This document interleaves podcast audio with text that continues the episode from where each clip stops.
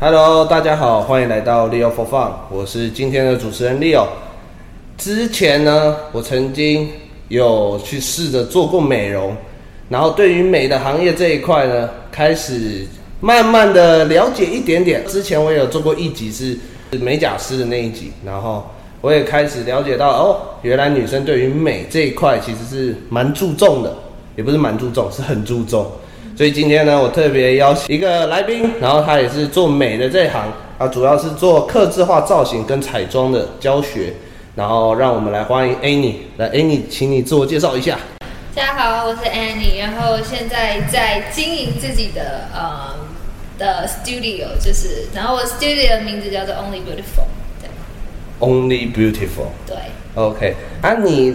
那时候是怎么开始接触这种打扮的？就是你什么时候开始会打扮自己？Actually，其实是在在我高中的时候，然后开始觉得啊，女生就是要爱漂亮，所以呢就开始自己在那边胡搞瞎搞这样。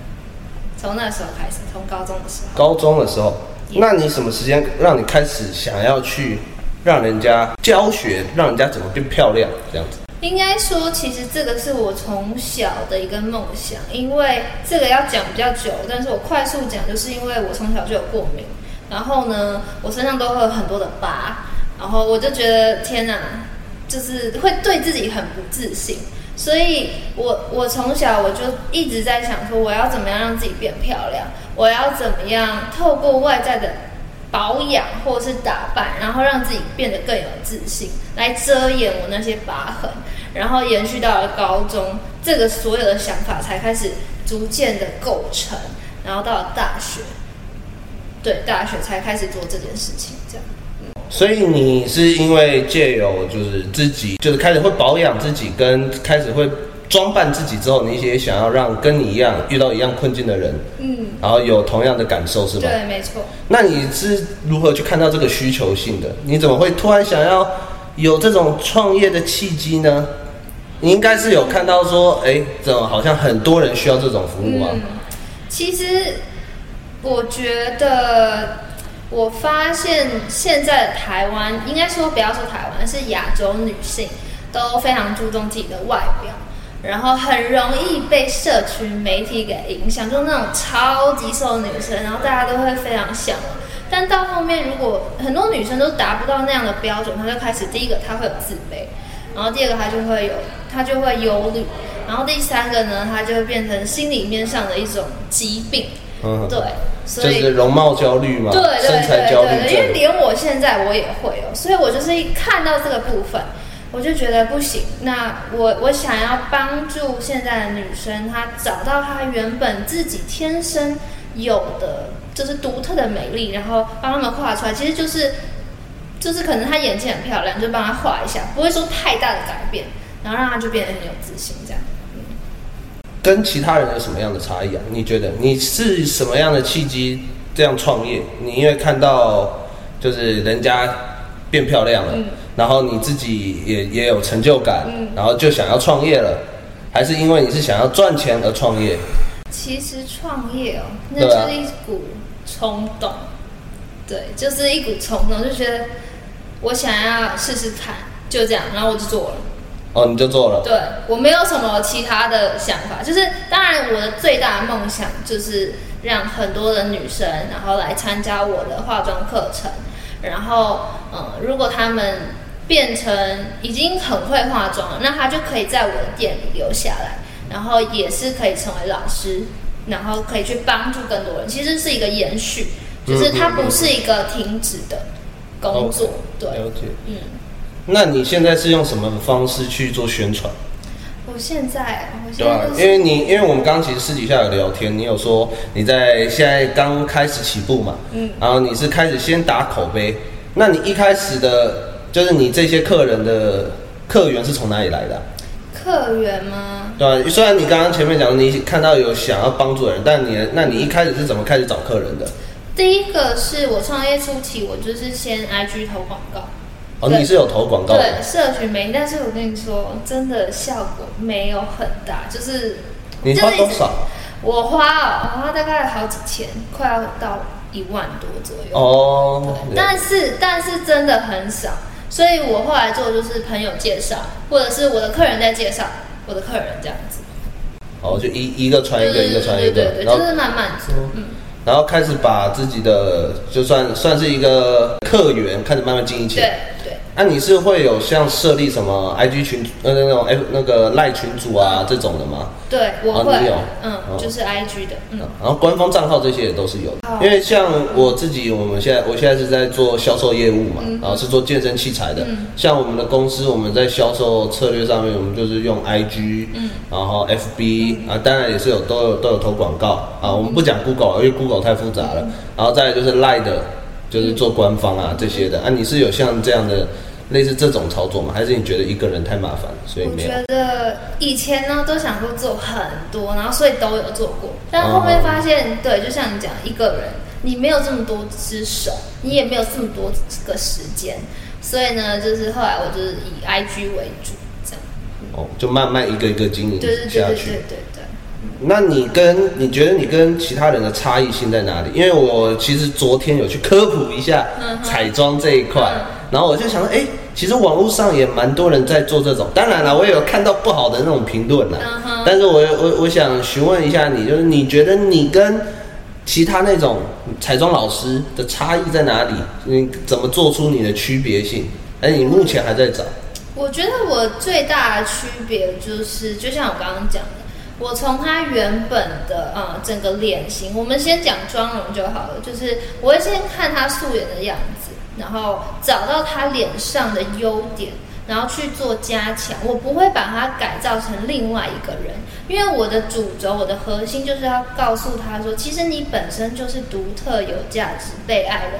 你不需要很大的改变，才代表你很漂亮。所以这是我的一个呃工作室的一个最最中心的核心。对，所以这可能跟别人不太一样，别人可能。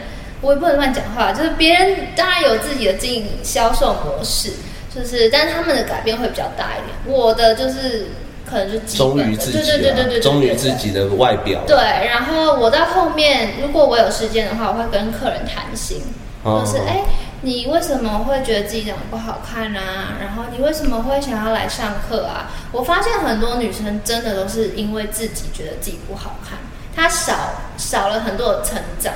所以当你称赞他的时候，其实他就有自信，嗯，对，所以这比较不一样。就后面还有一个谈心时间，这样，然后是不收费的，对，就是你挪自己的时间，可以跟客户去做一个深度的交谈，对，嗯，哦，这也是另外一种经营的模式，对对对对。因为这种感觉的话，就有点像是我以前在当教练的时候，我们也会试着去跟学生了解一下，哎，你的身体啊，最近感觉怎么样？哎，你怎么最近体重？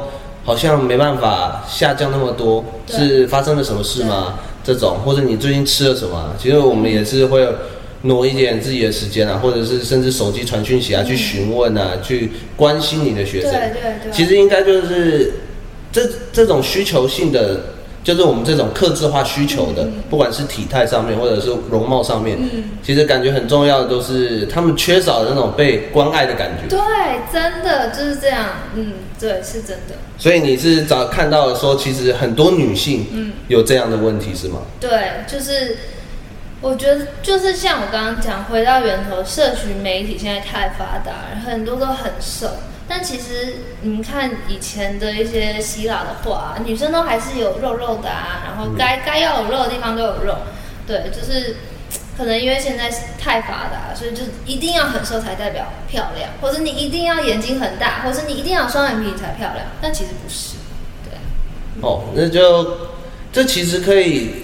拉回来看到的就是他的心理，其实很多时候，因为我自己有看过一本书，他有他自己里面有写到说，现在社群媒体太过于发达，所以导致说他们影响到心理层面的状况反而变多了。对，现代人看到的是资讯。比知识还来的更多。对很多人以为说，我看到这些，我就我就信这些。对。但是其实这不是真实的东西。对。你要你要去分辨这个是真的还是假的。对对对，对所以其实就会累积出来，就是你刚刚讲到的，看太多东西，嗯、导致你心里面不会胡思乱想，嗯、可能会觉得说啊，我怎么好像呃，人家做得到，我怎么做不到的感觉。对对对对对对对。就很像是小时候打篮球啊，你觉得哦，我也要打到像 NBA 一样，因为他也在打球，我也在打球。但是你会发现说，其实有根本的差异。就个体其实都是有有一个自己的样子。对，应该是说，就是我觉得现在人很不会做自己。嗯。就是他已经忘记怎么样做自己，因为他就是一直在追求别人这样，那我也想这样。或者是别人那样，哎，好像很好，他这样子会成功，那我也跟着去做。但是他忘记了他自己到底想要什么，什么样的方式可以让他快乐，什么样的方式可以让他自己变得更有自信，就是忘记做自己这件事情。对，嗯嗯嗯嗯，就像有些人会一直想要投射到什么一些偶像、一些 idol 身上那种那种感觉。对，那大概有这个。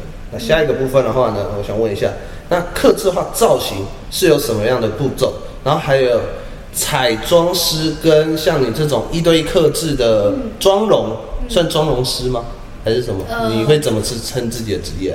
我自己就是化妆师。化妆师，哦哦，所以这样子，像电影那种的化妆师的差异性是在于哪一种？他们那种比较专业吗？还是你们的这种就是针对大众的？他们那种当然就是超级超级专业，然后我这种的话，跟外面那种专业呃的分别就是说。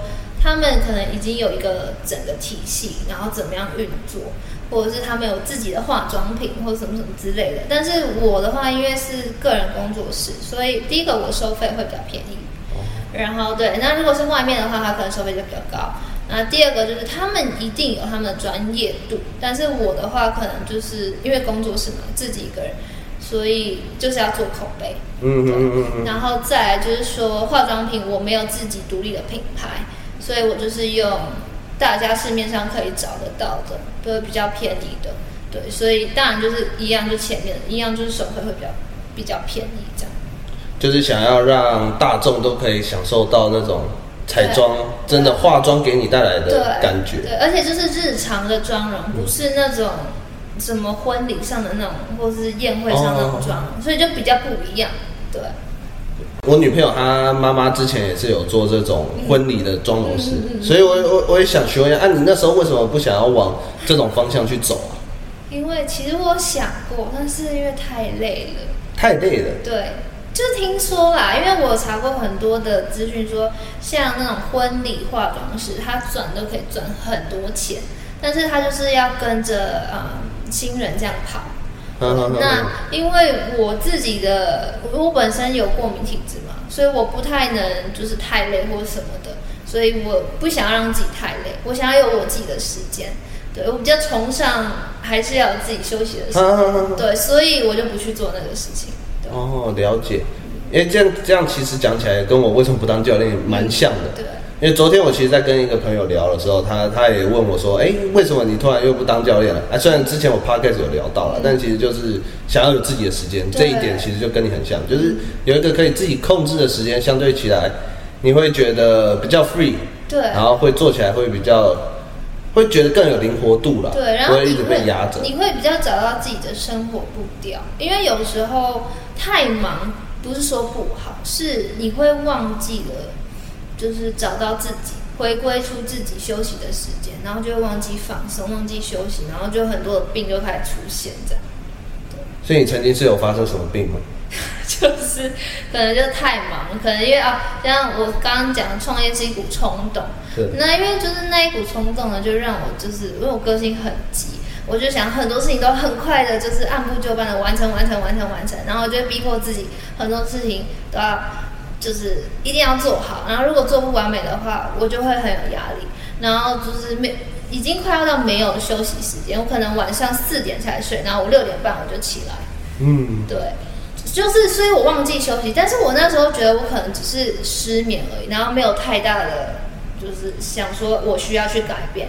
到后面我我就在确诊，然后我的身体就会就已经很差了，对，然后就更差，对，就就生病，然后。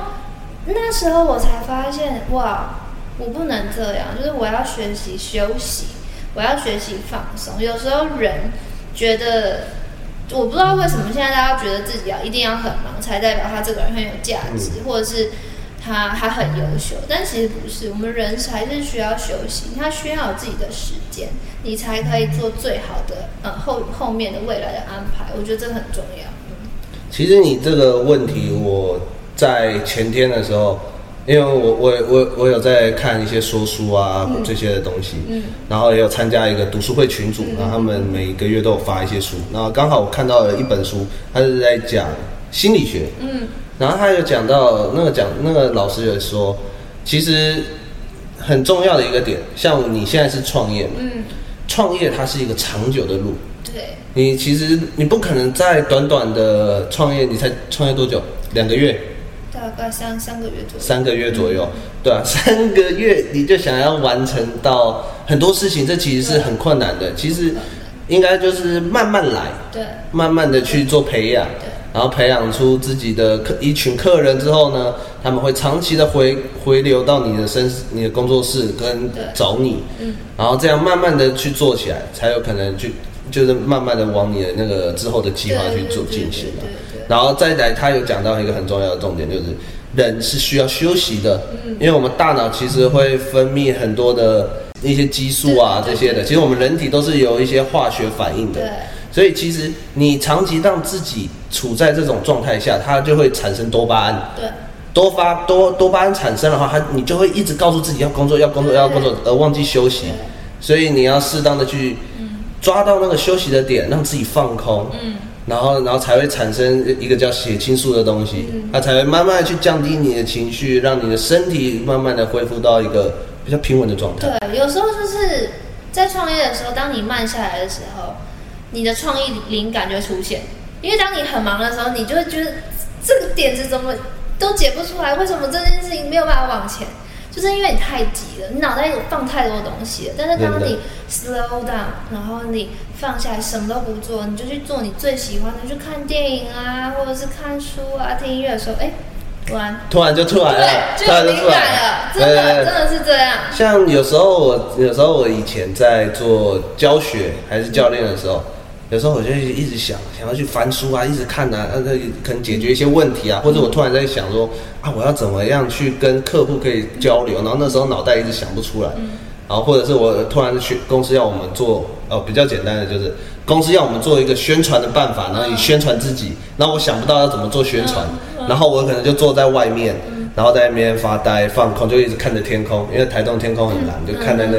看着天空，然后看一看，哎，就有灵感，就突然就来了，真的，真的是这样。所以其实真的就是身体放轻松，其实有时候你的大脑在活动啊，灵活度上面就会相对会比较好。对对。就不要一直像橡皮筋一样嘛，你总不能一直拉着橡皮筋，拉久了还是会断。对，没错。不要让自己到那个程度就好了。嗯。嗯好，稍微拉回来一点点哈，嗯、我们来回到你彩妆的部分。嗯、所以我想问一下，你在刻字化的时候，你大概会有什么样的步骤？因为这一个部分可能也是很多，我不知道收听我的女性多不多啦，但是如果有听到的，他们说不定也可以跟找找你啊，或者是从你这边可以了解到，哦，原来彩妆师是这样子去做克制的。呃，克制化的话，因为我刚刚有说，就是我会在你的身上找优点，所以第一个我就是，如果你已经会化妆，或是你本身有彩妆品，那我就会请我的客人带他的彩妆品来。当然我也会预备，只是我会以他的彩妆品为主，然后我的彩妆品为辅，然后去做，然后就帮他设计这样。然后再来就是，反正就是他带他自己的东西来，然后我帮他看到底适不适合他。那如果不适合他，我就会请他当场淘汰。也就是说，对，因为有一些就是品质不好，要不然就是 可能过期，或者是比如说，嗯，因为我们皮肤有些是油性的啊、干性的啊、混合肌的啊。那如果他的他，比如说今天这个客人他的。呃，皮肤是油性的，但是他偏偏就是买那种干性肌肤使用的粉底，那就不适合他，所以就会当场淘汰这样子。然后，要不然就是另外一种，就是说，呃，他什么都没有，嗯，那我就会带我的，然后给他，然后就试用。然后呢，如果他觉得 OK，那我可以帮他订，或者是他可以自己去买，这都 OK。哦，对，然后再来就是说，呃，前面他要上课前，我会先询问他，哎，你有没有什么？比如说皮肤过敏啊，或者是敏感啊，这些我都一定会问，因为我本身皮肤就很敏感，嗯、我怕我的化妆品不太适合我的客人，所以我会问这些问题，就是问的很 detail，比如你平常吃的东西啊，或什么什么的，就细节的东西把它问出来了，或者是哎，呃，你为什么会在意你的黑眼圈啊？那是不是你太晚睡之类的？嗯嗯，对，差不多是这样。嗯，那所以这样子的步骤下来的话，那接着你就是可能在帮他化妆容。啊，你在妆容上面的话，你会开始怎么去帮他？呃，应该说我的话，我嗯是以糖数来算，就是第一堂我会先帮他上整个脸，就是帮他上完，然后当他自己看自己的时候，哎，觉得这个妆容不错，那他想要学的话，那我们就上第二堂。也就是说，第一堂是试水温，oh. 对，第二堂才是正式正式的上课。因为你第一堂你要我边画再边教，跟你讲时间根本来不及，很快就结束了。对，就根本就是会乱画一通。是，我可以跟你讲，我那时候在昨天我在查资料的时候，嗯、我看到 D 卡有人在抱怨，嗯，他们跟彩妆师买了两个半小时，嗯、结果彩妆师可能。教一教，画一半的脸，就让他们自己画。嗯，他说彩妆师教完，然后讲一讲，他们买了两个半小时，但是彩妆师真正使用到的时间只有一个小时，嗯、剩下就叫大家照着他步骤去画，嗯、这样的状况。嗯，然后一堂课算四千五。好吧，那我觉得我我真的很便宜耶，一堂课四千五。因为我有去查他们，就是我去查那个实价价位啊，大概多少？我想哇，一堂。一堂课程大概是一个半小时嘛，嗯、到两个小时多，两、嗯、个小时半这样子。嗯、然后，然后大概实价大概三千到四千。我那时候想说，哇，这个这个这么这么贵吗？我跟你讲，那个就是像刚刚跟你讲，就是他们他们可能觉得他们有专业度。嗯。那我不知道。D 卡上面它是工个人工作室，还是就是已经变成那种企业化形式的？那如果是企业化形式，那真的很贵，或是他本身客人他已经口碑有做起来了，所以他就会。敢收那个钱，我敢收这个价格。对对对，但是像我的话，我现在就是做口碑，所以我的价格完全就是非常亲民、超亲民的那一种。想了解价格，直接去 Meet Annie。对对，真的超级便宜。所以呢，你基本上你到第二堂课之后呢，就会开始教他们一些初步的妆容怎么画这样子。对对对对。那第然后后面的话，你大概是以多少堂课去做一个组合？其实我不会，我不会有设定，因为我我是我是比较 chill 的那一种，就是我觉得，哎，你其实上两堂课你就上手，那我就不会再叫你买第三堂，因为我不想要浪费你的钱。我主要的中心就是我想要你找到自己独特有价值的那一个核心重点。当你找到，那你就不用再来上我的课，那你这个课已经上完了。对，除非你想要学，比如说眼线怎么画，或是想要学另外一种妆容的话，你可以再，你这你可以再跟我说，那我们就再再上下一趟。对，就是哦，就是如果想要更进阶一点，你可能才会持续教。你也你也觉得说，只要你学会。重点是找到你自己要要的妆容。对，那你找到之后呢？除非你想要试着别的，然后我可能我可以再教。对对对对。然后就是你不会强迫像说，哦，我觉得你可以试着再学什么的，一直推。我不会，我不会，就是你上完就 OK 了。或者你今天第一堂课你试完，你觉得哦自己很漂亮，那你你下一次你不想要来上，那我都 OK，就是 up to you，就是所有选择权都是你，我不会去推我的堂数。因为其实我有去看你的 IG，你上面也写说你有在做穿搭，对，所以你是包含妆容跟穿搭是合在一起去教人吗？还是你是分开的去教？还是你其实你主要就只有 for 彩妆，嗯、啊，这个穿搭只是你可能就跟人家讲这样，我不知道你这个部分。就是嗯。呃，其实穿搭其实有另外一个课程，只是现在还在筹备当中。只是我刚刚前面有说，就是我后面上完课，我会有一个聊天的时间。嗯，那聊天的时间，如果客我的客人他想要询问穿搭的话，我也会告诉他，那也是不收费的。所以就是一样回到我的核心，我不是说要赚多少的钱。我是希望先助对帮助人，然后你们女生找到自己有价值的地方，那就 OK 啦，那就不用再回来找。就是找回女性价值，呃，就有点像最近的一一部电影《芭比》吗。哦，对，芭比。回女性还是要回归于女人，女性自己。对对对，对，当他找到，你就不用回来找。如果他有问我，一定会回答，或是他直接在 IG 密我也都 OK。对，就是你不需要来上课，嗯。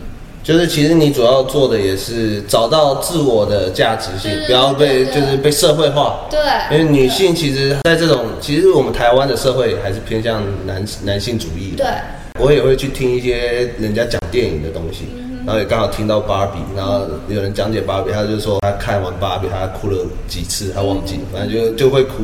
因为这种在职场历练久的这些女生啊，其实她们。他们其实回归比较感性的人啊，去看到芭比的时候，他们会觉得说，对啊，为什么女生不能做自己要想做的？对，所以这就是为什么，嗯，就是我一直在刚刚就在谈话过程当中，我一直回到我的核心，就是我这个工作室的核心，就是你要知道，每一个女生要知道你自己是有价值被爱的，你是独一无二有价值被爱，这个就是核心。所以很多人问我说，哎，你你的工作室到底做得怎么样啊，或者赚了多少钱啊？就是我，我跟你说，我真的没有赚多少钱，我就是来做交朋友的，然后帮你找到你自己最真实的样子，那我就成功了，就这样。就是诚恳啊，其实你做的这个部分很重要，也是行销里面很重要的一个部分，就是你是诚恳的行销者，你你不是在卖，你虽然你感觉有点像在卖你的产品，但是你其实是在帮助他们。对对对对，你们觉得你需要。你再跟我，你再来收费，你再来找我学。对对对对对。嗯嗯嗯。那我再问一下，你对于未来的话呢？你的工作室啊，或是你自己本身，你有什么样的短期计划跟长期计划？因为中期计划我觉得就算了，那感觉有点细琐，我就只问短期跟长期。短期吗？就是像我们刚刚讲，创业是一股冲动，但是呢，在创业就是短期的话，我发现现在创业真的很烧钱。第一个就像我们刚刚讲广告费，嗯，第二个就是车马费。你要你要就是客人，如果客人没有办法来到我工作室，那我就是会到他那个地方，那我就要坐车嘛，什么什么的，这些都要花钱。那你在的地方大概是在哪里啊？你是说我的工作室？对对，呃，你工作室跟你现在服务的地区？我工作室是在龙潭，那服务的地区比较多是新竹跟桃园会比较多。哦，嗯，对。然后我后来发现说不行，创业。我跟你讲，现在在看的人，如果你现在正在走创业这路，你还是要找个兼职，或是你还是要找个工作，不要就是都放下，然后就是一直去做，那是那真的会消耗你的体力跟你的精神，还有最大就是你的金钱。对，所以就是还是要有一个主要的工作，然后你现在的创业就为辅，除非你这个创业已经越来越往上。然后你一个月可以接到三十组客人，每一天都有的话，那你就可以放下你原本正职的工作。对，所以我以我现在的话，短期来说，我还是会找一个嗯短期的兼职。对，然后我的我的事业就是为辅这样。嗯，然后长期的话，就是希望未来可以开一个公司啦。然后可能一层就是有美妆啊，然后有一层就是自己的衣服啊，然后再来就是洗头发啊什么，反正就是跟美有关，跟美有关，对对，然后就是一整栋，然后不是只有我获利，而是我之前的学生，哎，你有想要来当老师，或是你有想要来这里服务，嗯、你想要来这里工作，OK，我完全的欢迎。那这样子的话，这就是一个很。应该是说，这是一个互利的一个企业，一个企业，对对，不是只有我赚钱，而是你们都可以在这里找到一个属于你们的位置，然后你们可以在这里服务其他的人，这样。嗯，其实我觉得，如果你长期是想要做这种的话，你现在可以，你现在服务的学生，你是有保持联系吗？或服务完的学生，你都还是有在保持联系？对，现在蛮好玩，就是我跟我的客人都。都后面都变成朋友，对。我觉得有一个很重要，因为如果要变成合作伙伴的话，其实变成朋友会比较，我不知道你有没有听过，哦，就是就是合伙人，你突然和跟跟朋友变成合伙人的的关系的时候，其实会有一些利益的冲突了。嗯，我觉得你可以把你的客群，这也是一种分类法，嗯，就是你把你的客人哪一些是可以，哎，可能他之后可以变成你。底下的员工啊，这些把它做分类，分类出来之后呢，你可能在啊固定的可以去跟他们哎回馈一下，feedback 一下，或者说哎你最近的状况怎么样啊？或者甚至是你可以做一个像我刚刚讲讲到一个官方 LINE，嗯，啊你就叫他们每个家啊，你就是有事没事就在里面发哦最近的一些心情啊，或者是甚至你最近做做了哪些的案子啊 case 啊，然后他的因为我因为我有看到你的贴文，你是说。你不会发学生的照片，对对对。哎、啊，你为什么会不想发学生的照片？因为就是考虑到说，我发现现在女生很不喜欢上镜，就怕现在拍到自己脸很肿啊，或者怎么样，连我自己都会怕自己脸肿，所以就是很多的容貌问题。那我就觉得算了，那那就都不要，因为现在外面很多很多像脚彩妆，他一定会拍脸。但是我的话就是不拍，就是你你真的想要自己拍，那你再回传给我就好了。就你主要是放回馈。对对对对对对对，就是你是最轻松，你来这边就是很轻松，你不要害怕说哦，我一定会拍你或者怎么样，很 chill 的，就是非常是很隐私的，你你的照片完全都不会外传这样，对，让他很放心的来这里这样。哦，了解了解。那最后一个问题，嗯，你会想给创业的人什么样的建议？你说现在创业的人，对啊，或者是，是因为你才刚大学毕业，嗯，我觉得我也很钦佩你，一毕业你就创业了，嗯，那你在这种像毕业级创业的这种角色来看的话，如果有一个人突然今天想要跟你聊创业，你会想要怎么回复？我觉得我会，我觉得如果你要创业，你要问自己很多问题，第一个是你真的喜欢吗？第二个是你有没有时间，第三个是你要有一股冲动，然后第四个是不要太要求完美，因为我就是太要求完美，所以我我到后面就是创业开始以后，我就有很多的压力，然后就身体就开始很不好或什么，所以你你如果在创业的过程当中，你不会有就是不会有到完美的时候，不可能，人都不完美，怎么可能？对，所以你要允许自己。就是有出错的时候，然后你要很勇敢的去跨越很多的问题。对，就是当你遇到问题的时候，你就要告诉自己说：“OK，这就是小事。”然后我现在解决不了，没关系，那就放几天，这件事情就会解决。那如果放几天，这件事情没有办法解决，那就到过几个月再解决，就不要给自己太大的压力，这样。因为创业的时间是长久性的，对，不是短期的啦。除非你这个就是单纯就呃一个真的是冲动做的事，就有点像我之前第一集我聊到那个我自己开餐车一样，也是冲动啊，其实根本没想那么多，嗯，那你就创业了。对，其实我现在这样听下来，因为我们也录的差不多，然后我。之前找了美甲师来聊，然后再加上我自己私底下也是做脸，然后我的朋友他也跟我聊过，然后再就是听完你现在聊的，其实我都觉得说你们都有各自的一个共通点，就是先做，就是去做。对，真的去做才知道，因为你永远不知道，你如果想要 always good，就是所有东西都 settle down 好了。那不会有那一天，你永远不会成功，你就只是空想说，哦，我如果成功会变怎么样？我如果做这这，如果我现在做这件事，那我会赚多少钱？不要去想这个，因为很多事情都会改变。当你做，你就发现所有想的东西都会被打乱。嗯，对，很多事情都是这样。对，好，嗯，那还有什么要补充的吗？你想聊的？嗯，好像现在突然想不起来。就是如果有要创业的。加油！遇遇到遇到问题就解决，真的解决不了就放着。对，就是不要给自己太大压力，因为这就是长久战。但是也不能逃避吧？对，不能逃避。就是当你做，你就是你要知道你的你的热情就在这里。对，就是我我发现创业人就是他就是一股热情，然后可能是为了他的梦想而去做这件事情，所以你要时刻记得你的梦想。哥，你这人生的目标是什么？随时要提醒自己了。对对对对，然后给自己很多心灵鸡汤，要不然可能会随时会倒掉。可能就是把什么你的梦想啊，可能理想，把它写在桌面啊。然后每天就开始睡觉起来了，我今天的梦想就是什么？这样一定要这样告诉自己。虽然好一段时间没有聊到创业这一块了，但是我之前在台东跟我朋友他们在聊的时候啊，其实都发现他们其实也都是一步一脚印慢慢去做了，嗯、这样子。所以我觉得创业真的就是不要急躁，嗯，然后就顺顺的去做就好了。嗯、那很感谢你，那我们今天的 podcast 大概就到这边喽。好的。OK，好。